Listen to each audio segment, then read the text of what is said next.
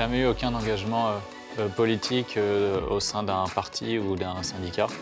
Le seul engagement politique que, que j'ai eu, c'est depuis 4 ou 5 ans d'étudier l'économie et les sujets politiques pour me former une conscience et essayer d'être éclairé et de comprendre finalement pourquoi nous en sommes arrivés à une situation avec une répartition des richesses qui est aussi inégalitaire et une absence de prise en compte des revendications populaires par nos gouvernants.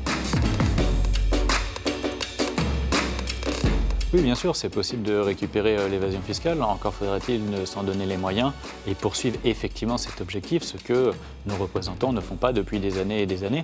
On pourrait par exemple eh instaurer euh, des peines planchées pour les fraudeurs fiscaux à hauteur de 3 ans de peine de prison minimum pour que euh, ceux qui sont effectivement pris la main dans le pot de confiture eh bien, sachent que la seule issue pour eux, ce sera la prison. Et puis on, pourrait également imaginer d'instaurer l'impôt sur la nationalité pour que quoi qu'il arrive, si euh, des personnes eh s'expatrient euh, pour des raisons fiscales, et qu'elles eh payent euh, leurs impôts à l'État français, c'est-à-dire la différence d'économie qui résulterait pour eux de cette expatriation.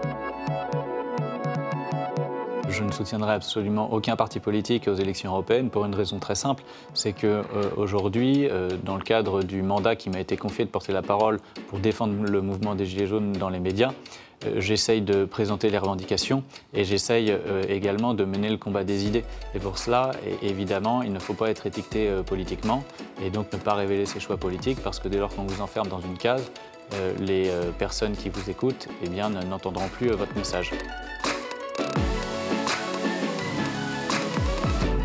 Sais absolument pas euh, de quoi mon avenir personnel sera fait. Ce que je sais, c'est que le combat politique, euh, je le mènerai toute ma vie. Mais euh, cela ne suppose pas nécessairement de passer par les suffrages. je pourrais très bien essayer simplement de continuer à mener le combat des idées en écrivant un livre, peut-être en faisant une chaîne YouTube. je ne sais absolument pas quelle forme prendra le combat politique que je mènerai à l'avenir, mais ce qui est certain, c'est que je vais continuer de le mener.